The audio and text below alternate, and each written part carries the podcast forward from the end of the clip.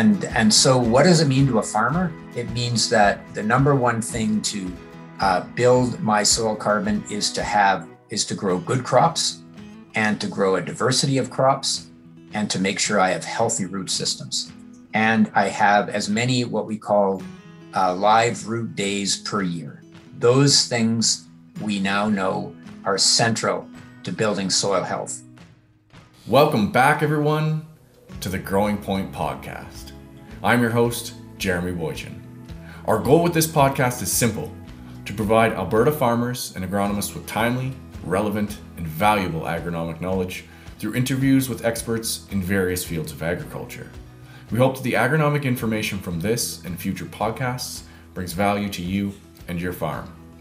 In this episode, we speak to Dr. Martin Entz, a professor of cropping systems and natural systems agriculture in the Department of Plant Science at the University of Manitoba. In this podcast, I chat with Entz about tillage, how much tillage is too much tillage, the types of tillage and their impacts on soil, and how producers can think about tillage. We also discuss the relationship between tillage, plant diversity, and soil health. There's some interesting things that I learned in this discussion, and I hope you do too. So enjoy, and thanks for listening to the Growing Point Podcast.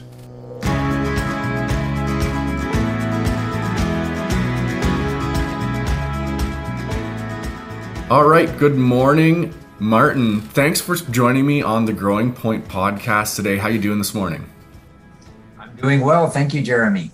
Good to be to uh, you folks in Alberta, and um, I'm looking forward to our conversation. Perfect. I'm looking forward to it too. So maybe for those who don't know you, could you give a, an introduction of you know where you're from and, and what you do and, and where your research is? Okay, so I'm at the University of Manitoba. Um, I'm an agronomist here, and uh, I um, um, uh, my background is uh, well, I've I've actually worked on uh, sugar beets in Alberta. I've worked on lots of different crops, and I did my PhD at the University of Saskatchewan on winter wheat really at the height of the no-till revolution uh, in the late 80s, early 90s, and um, and uh, you know really saw what was possible uh, with moving to continuous cropping with no-till. I've worked on conservation agriculture, which is what sort of you know soil-friendly agriculture is called internationally. I've worked in Australia. Uh, and I've also worked in Northwest China. And uh, over the last eight, nine years, we've had a project in uh, sub Saharan Africa, in Eastern Africa, and in Zimbabwe on um, uh, conservation agriculture systems, uh, trying to conserve moisture and uh, bringing legume intercrops into maize production. But at the University of Manitoba here, I teach courses in crop production. I run some long term crop rotation studies and um, I've done a lot of work on uh, no-till organic as well, uh, with the blade roller and some of those other goofy instruments. it sounds like you have quite the the breadth of of uh, kind of research under your belt. Um, how do you start doing research in China? That's I, I, you know I haven't chatted with anyone who's kind of done that international research side. Um, how did that start? Well, there's actually quite a strong connection between Canada and China. A lot of the Canada scientists from places like Lethbridge and Swift Current, and I know Guy Lafond, who used to be the late Guy Lafond, uh, friend of mine at Indian Head, uh, spent a lot of time in Northwest China because they were having just tremendous soil erosion problems, um, salinity problems, and uh, really uh, very similar challenges that we've had here uh, on the dryland prairies. And so um, uh, there, there's we have a lot of uh, lot of interaction with China, have had for 25 years, and um, and so there's a they're very eager for you know Canadians to um, to visit to help out. Uh, they've they've manufactured a lot of equipment in China um, to try to reduce tillage, no you know no till direct seeding. Um, and um, and my work in sub-Saharan Africa has actually started with the Canadian Food Grains Bank. My lab we we provide uh, science support to the Canadian Food Grains Bank, and so um, my goal is to try to get graduate students experience in development agronomy. Wow. Oh, I mean, that's what we're here to talk about today is is is tillage, um, and you know this. The, how this started for me was the Top Crop Manager uh, article that came across my my desk, and I think it was published December, late December of, of 2020, um, talking about uh, tillage and, and whether to till and whether not to till. Um, maybe could you could, could you give us a, an idea of, of what the discussion on that was? Yeah, well, you know, um, in in the last uh, several, a couple of decades, I've, I've spent quite a bit of time working on organic agriculture. Um, and I actually have done a lot of work with farmers in Alberta on this subject. And, uh, you know, so tillage becomes a central question. And uh, um, so we've asked ourselves questions like how much tillage is too much? Um, and, um, you know, and, and, and what type of tillage to do. And, and, uh, my, my family comes from uh, Eastern Germany, actually. My, my parents, I'm a first generation Canadian. My parents immigrated from from from there to here, and you know, so I have a history of sort of plow agriculture in those areas. Um, and so, you know, I mean, I don't think we want to go back to plowing. Uh, the data is pretty clear on that. But um, the um, uh, when we look at sort of the nuances of tillage that uh, you know some farmers practice especially in europe where they've really tried to go from plowing to non-inversion tillage which is sort of the norm in the prairies right we we use you know chisel plows deep tillers vibrashank cultivators you know heavy harrows that's that's all considered sort of non-inversion tillage for for the europeans that's reduced till um, and i think in that discussion with a number of uh, journalists you know uh, they really tweaked onto the fact that I, you know, we were talking about the fact that, you know, not all tillage is the same and there's all kinds of nuance within tillage. Um, and so, uh, you know, so that's how that I think started, Jeremy, is um, uh, uh, conversation. I think the Western producer also did an article and on this, and I looped in Bill Deen from the University of Guelph, who's done a, you know, they've got a 40 year study on this in Guelph. And so, um, so that's how that started and um, and i just want to end off this little segment with you know on the question of you know how much tillage is too much and i, I think that that my my quick answer certainly to farmers who do have tillage in their system is uh, too much tillage is if it limits what you can grow. Uh, because we now know we know that the roots of a diverse crop rotation is what builds soil carbon. And we do not want to limit uh, what we can grow in our rotation.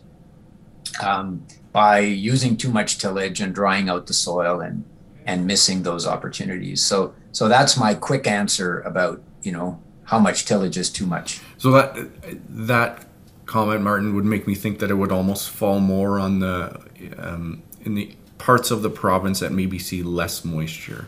Because if we're doing too much tillage, and then that's limiting the capacity of the crop to grow, or would that would that statement also apply to higher moisture areas? Yeah, I mean, I, I think it I think it could certainly apply in in the south, right? And and that's that's been the the, the, the amazing thing of the no-till revolution, which you know, which Canadian farmers pioneered, and and uh, you know made happen uh, for our place here. Um, and you know, if you look at uh, you know people like Wayne Lindwall, who used to be at, at Lethbridge at Ag Canada, you know, he's a early no-till proponent researcher, and you know, it, it, it showed pretty quickly that you know you go to no-till and you conserve more water, and then you can start thinking about you know more continuous cropping. Maybe not everywhere, but um, you know we've reduced a lot of fallow in the prairie region because we've conserved our water better through reduced tillage. And so,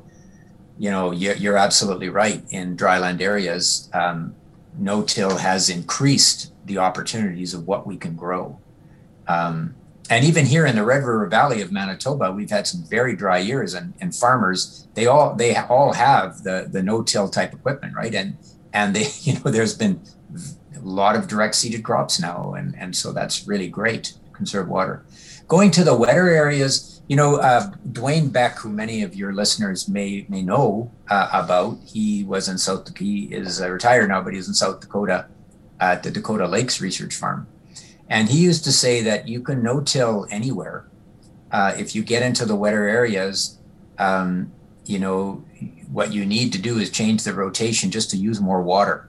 So you're using more of the water uh, that you're conserving through reduced tillage. Um, then, of course, you know, you get into the really wet areas, and especially on clay soils, then it becomes more challenging, and you might have to look at you know different approaches and and maybe introduce some soil disturbance in those systems. But uh, you're absolutely right um, about your assessment, and I think we all know what no-till has done is it's it's helped us conserve water and improve soil to store more water. So uh, it's been a it's been a you know so given all that you know the question of why should we even be talking about tillage is a very relevant one.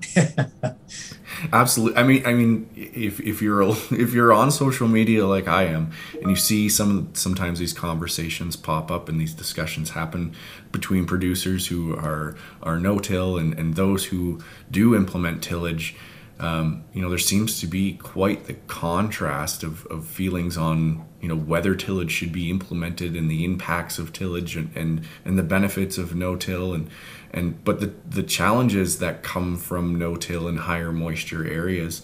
Um, you know, why do we why do you think we're seeing such extremes on this? Yeah.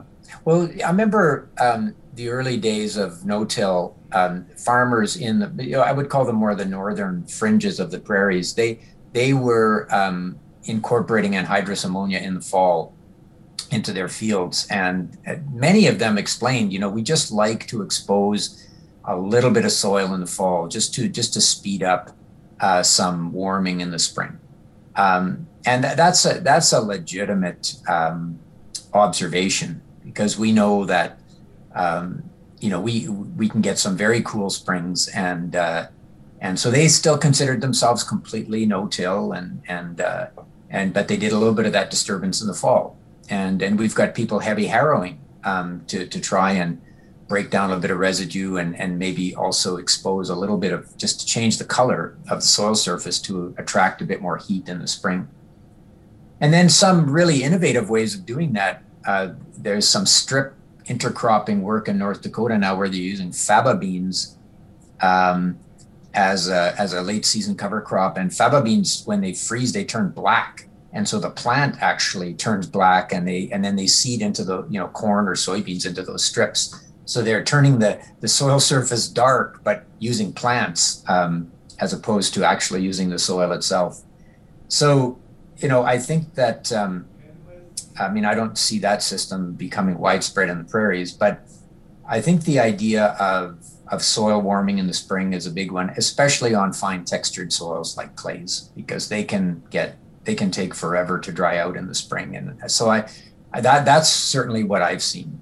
And um, and the evolution of some of these new um, no-till disc drills, which almost float over the surface, you know, may allow us to um, overcome some of those limitations of, of very wet soils. Um, and who knows, maybe in the future we'll have no-till disc drills that uh, are, you know, very small, a bunch of robots running around the field, so we don't have to worry about tire tracks and ruts in in wet soils. And so the future, you know, could be really exciting there. But but I would say that in um, uh, that that that uh, idea if if we are going to implement tillage, you know, uh, something in the fall for the northern prairies that that just deals with a residue a little bit and um, exposes some dark soil is pr- probably the most useful tillage that I've seen in in reduced till systems. You know, certainly tilling before seeding, you know, is is pretty damaging because you're gonna, you know, you're losing that precious moisture. So those are some thoughts and I'm sure farmers have their own thoughts on this as well. It's you know it's it's interesting because we talk about tillage in terms of you know what the machine is doing, but then we talk about you know, and I'll jump on the topic of soil health in terms of what that machine potentially is doing to these characteristics that we've assigned to soil health, you know, soil aggregation and and um, carbon capture. Um, you know, are there types of tillage that we would categorize based on these characteristics we've assigned to soil health as being more or less beneficial. Uh, I mean, you've hit on a few of them here, um, and and maybe just scratching the surface is, is not as as detrimental as turning the soil completely over. Um, but is there is there a way to find kind of balance between these things? Yeah, that I mean that's the that's the good thing now is we're starting to you know farmers are actually asking like what is this doing to my soil health and my aggregates and and um, so I mean what we know is is you know inversion tillage like plowing um, if if it's done very slowly uh, you know it can actually invert the soil without breaking up all the aggregates. Um, so tillage speed is a huge part of it. Um, uh, but generally, uh, plowing is something that that tends to be more destru- destructive than non-inversion tillage. Um, let me introduce another idea. Um, the you know, and it deals with carbon. So, what we know now is that the most important thing we can do to build soil carbon is by adding plant roots. Uh, the top growth of that, you know, that carbon doesn't get incorporated into into the mineral organic matter very efficiently. The roots of the plants are what become what we call mineral associated organic matter, or that's the important long term organic matter. And so that's why I started off this discussion is we have to grow good crops, you know, well crops that are got lots of nutrition, big root systems, and a diversity of crops. Uh, very, very important um, maybe as important as as the size of the crop. Um, and so any tillage that limits that um, is a problem. Um, on the other hand, if tillage might facilitate um, the growth of a late season cover crop or the growth of a perennial in a rotation, you know, then it may actually be helpful to soil health uh, because it's allowed those plants to grow.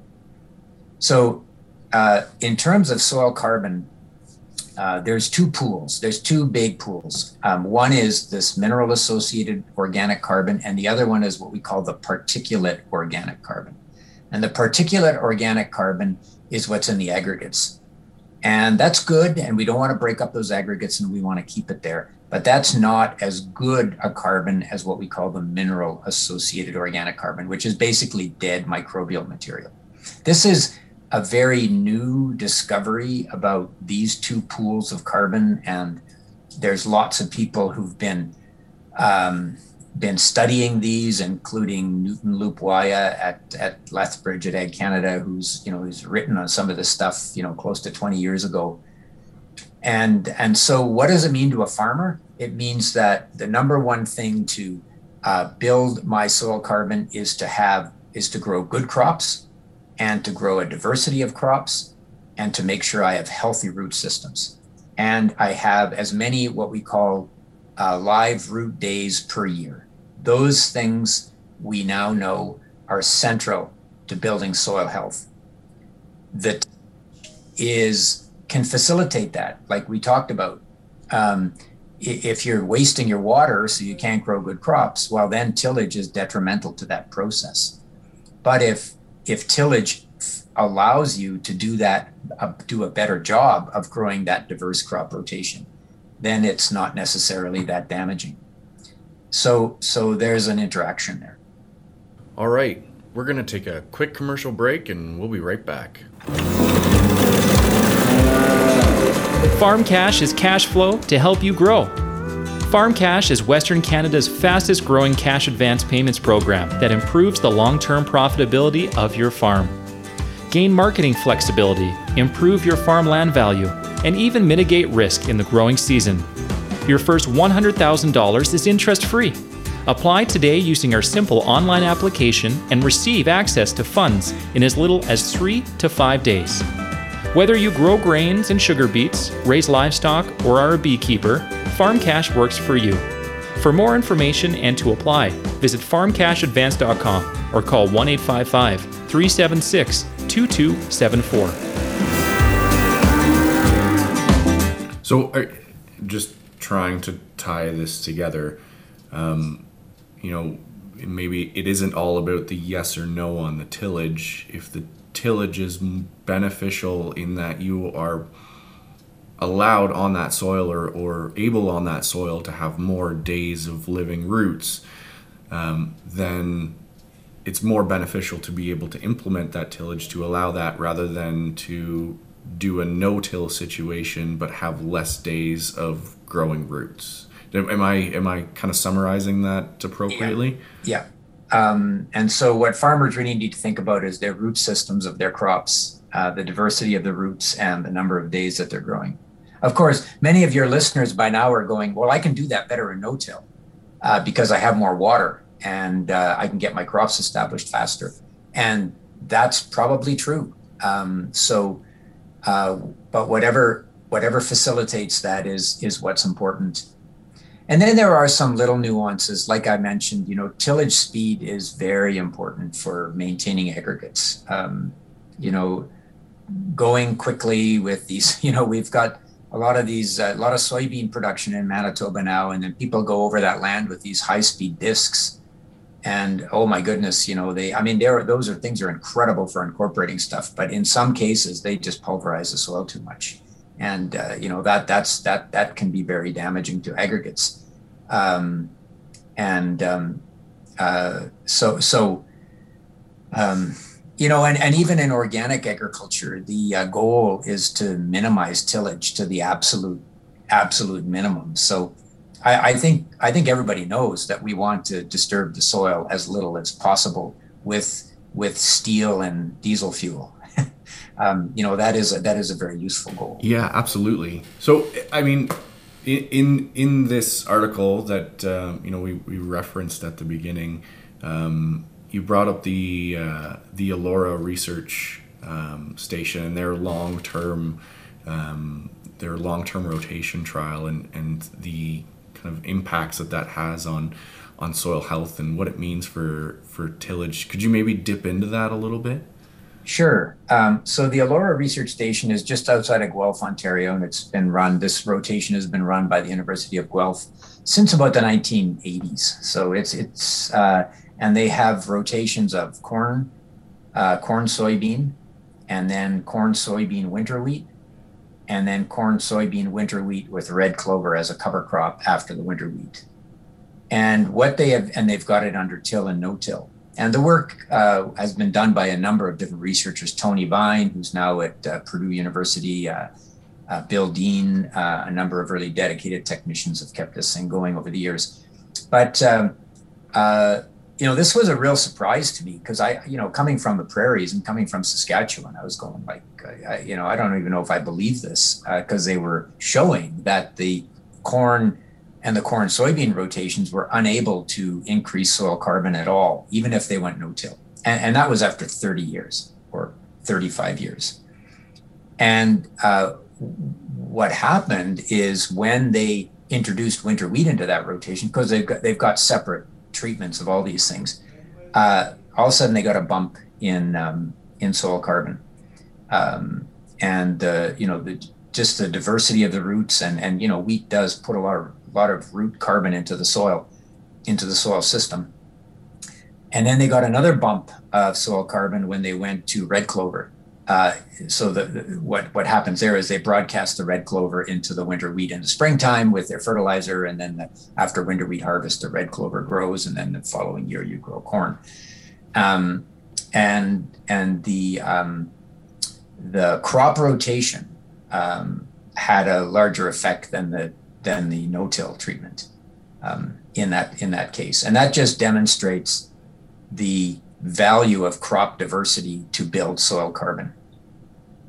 Um, now they are in an area where you know no-till has advantages like it reduces fuel use and uh, but it you know there is quite a bit of precipitation there so the water conserving benefits of no-till are not as important in southern ontario um, uh, so uh, you know i think the situation w- is different in the prairies in water limited areas of the prairies but that elora study clearly shows, and it's been, it, you know, there's been some fantastic researchers from all over the world have come to work on that thing uh, that have shown that it's the crop diversity, it's the plant diversity that really builds the soil.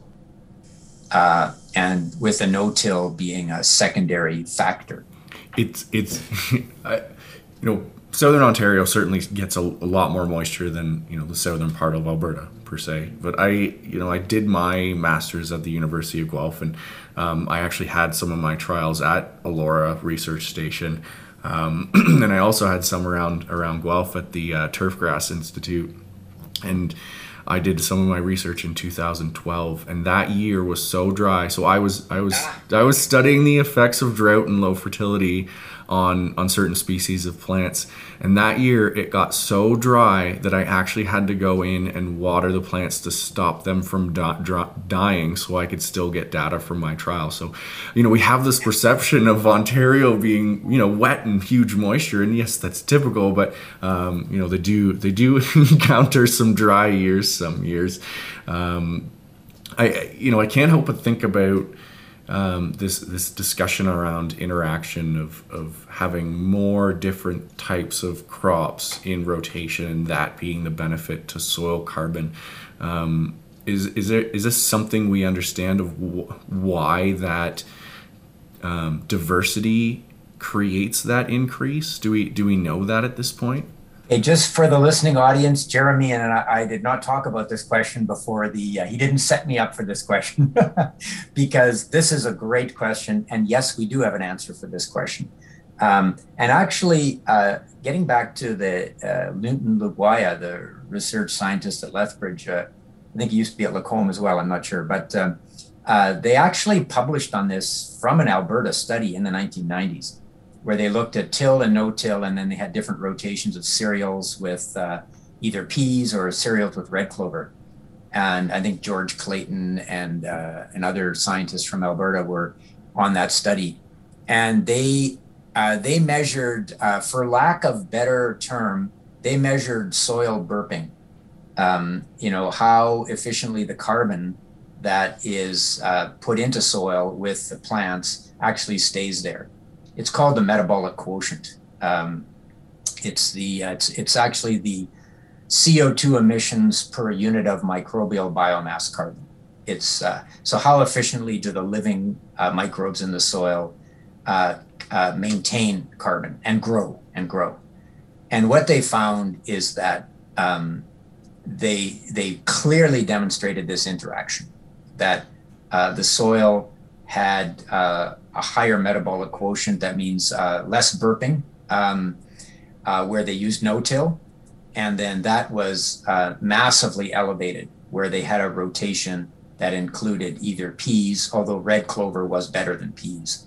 So, you know, we've kind of known this for for 20 years, um, this interaction, and um, uh, so I hope that answers your question. And if you'd like, I can I can send you that paper uh, or you know you can get Newton to uh, to clarify the work as well. No, that's that, that's awesome. I appreciate it. I it just you know we kind of get into that topic, and I couldn't help but ask you know what what what's going yeah. on there. So yeah, no, it, it's it's important, and so what it shows is exactly what farmers have seen. It's that the combination of no-till and a diverse crop rotation is is giving the best outcome to soil health so, I mean, diverse crop rotation uh, is certainly um, um, you know an interesting topic in, in southern Alberta, in Alberta, uh, and I, I, get the impression producers are looking for, uh, in some ways, more diverse crops to implement. But it, it, it certainly it certainly is a challenge finding new crops to, to you know not only just grow um, but to market as well. Um, yeah. So it's it's it's certainly a topic that I think needs more addressing in the research as we move forward, and, and I feel like we're headed towards that direction. Yeah, and that's you know, and and when we talk about, uh, that's why I've I've used the word plants a number of times, and I you know I haven't always referred to diverse crops because I you know in, this is why there's this interest in in cover cropping is that it increases diversity of your plant community uh, without change without increasing the diversity of your commodities because you're absolutely right. Um, I mean, we uh, in, in in Manitoba here we're a, we're a three crop system. You know, wheat, canola, and soybean. You know, th- those are the three dominant crops. And uh, before that, it was wheat and canola. And you know, there's some oats and there's a little bit of corn. And but um, you know that's our reality, right? We're limited in the number of crops because of you know uh, we're um, efficiency, large scale agriculture. So how can we introduce more plants into the system? Well, cover crops, maybe, right? In some parts, it it it can make sense. Um, it, you know, we need the water to grow them in southern Alberta. You're not going to grow a lot of clover after your harvest of wheat because unless you're irrigated.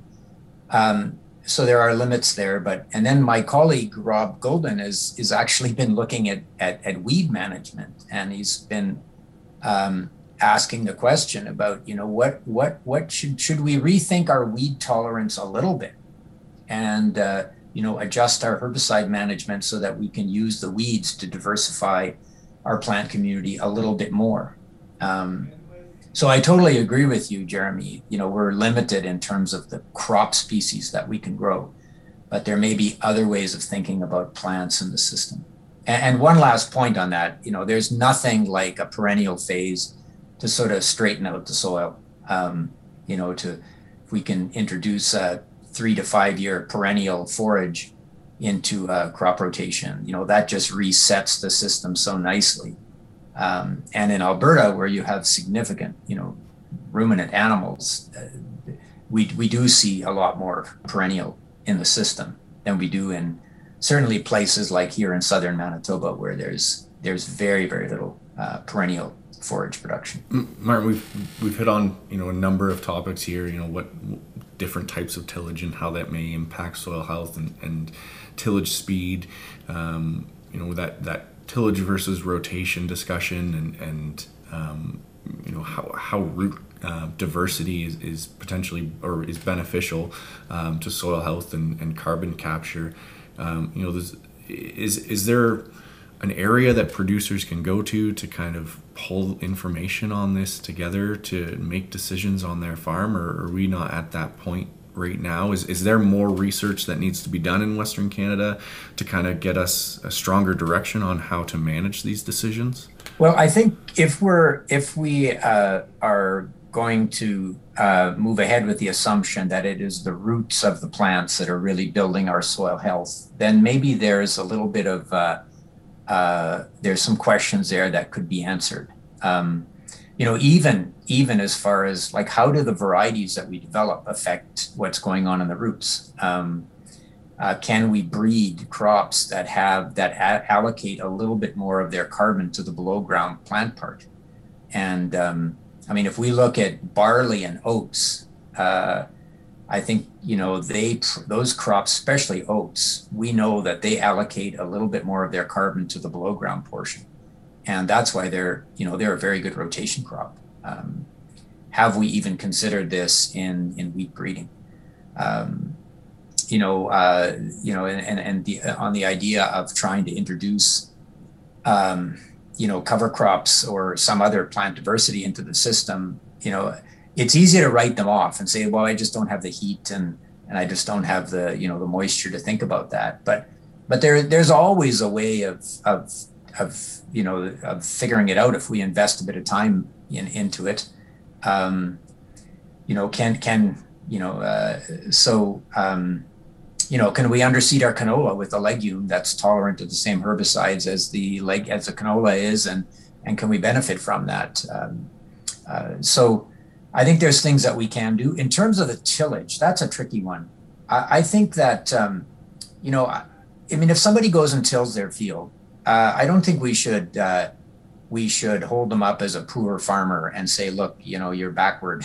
you know, I uh, I think we should we should have a conversation about like what is it that you're gaining from this on your farm? And and and force them to ask the question like how are you how is this affecting the the your cropping system how many plants you can grow how big your crops are and that type of thing um, you know, if we look at, at the European situation, again, there's been a lot of research on trying to get away from plowing.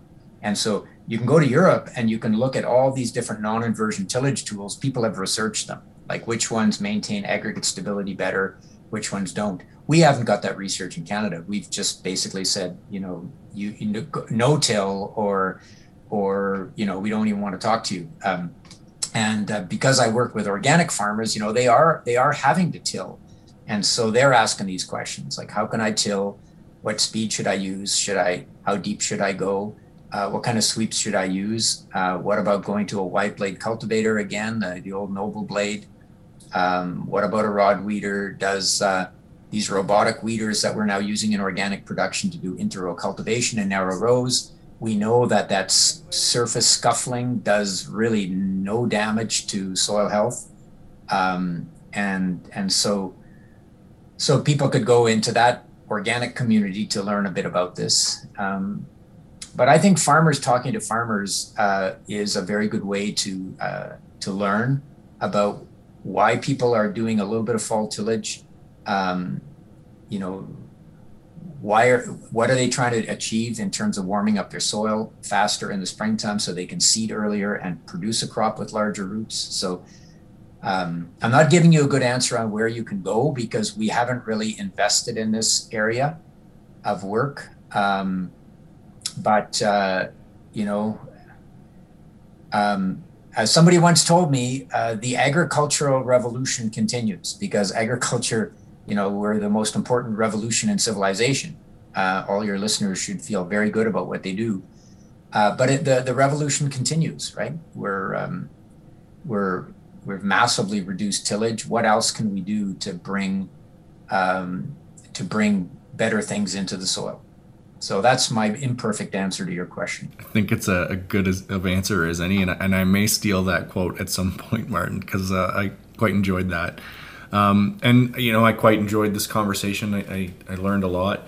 Um, is before we finish, is there any final things you want to say to to any of the producers who are listening? Well, you know, I just um, one thing that um, I just want to say, good luck. Be safe uh, you know, farming is dangerous. Um, it's dangerous for adults. It's dangerous for children. So be safe, have fun, enjoy what you do, and and be innovative. Um, you know, try. You know, and all farmers are always experimenting, and um, you know, so I, I just want to convey good wishes. Uh, in terms of a challenge to farmers, you know, uh, I think the the the early adopters of no-till uh, are definitely an interesting um, and very very important um, community of farmers because they uh, they stepped out of uh, the mainstream, and now maybe it no-till is mainstream and and but uh, they stepped out of mainstream, and I'm I think they're ready for the next challenge, and we see the challenges right controlled traffic farming is uh, is happening. That's having some benefits. Um, uh, you know, what I, I look forward to what you're going to show us next. You know, whether it's you know introducing some perennial grains on your farm or growing some cover crops. You're doing some innovative livestock um, uh, integration, uh, and that you know so. Um, and uh, I hope it's a great season for you and and thank you for all the times that I've come to Alberta and had the opportunity to, you know, participate in extension activities. I've always been treated really well, and uh, people have been very interested. We've had so many interesting conversations. Um, I, have really enjoyed my time, so thank you. We're a welcoming bunch out here, Martin. yeah, that's great. I, I greatly appreciate the time and, and I hope we can chat again in, in the future, Martin. And, and thank you. Uh, and yeah, enjoy the rest of your day. Thanks so much. Take care.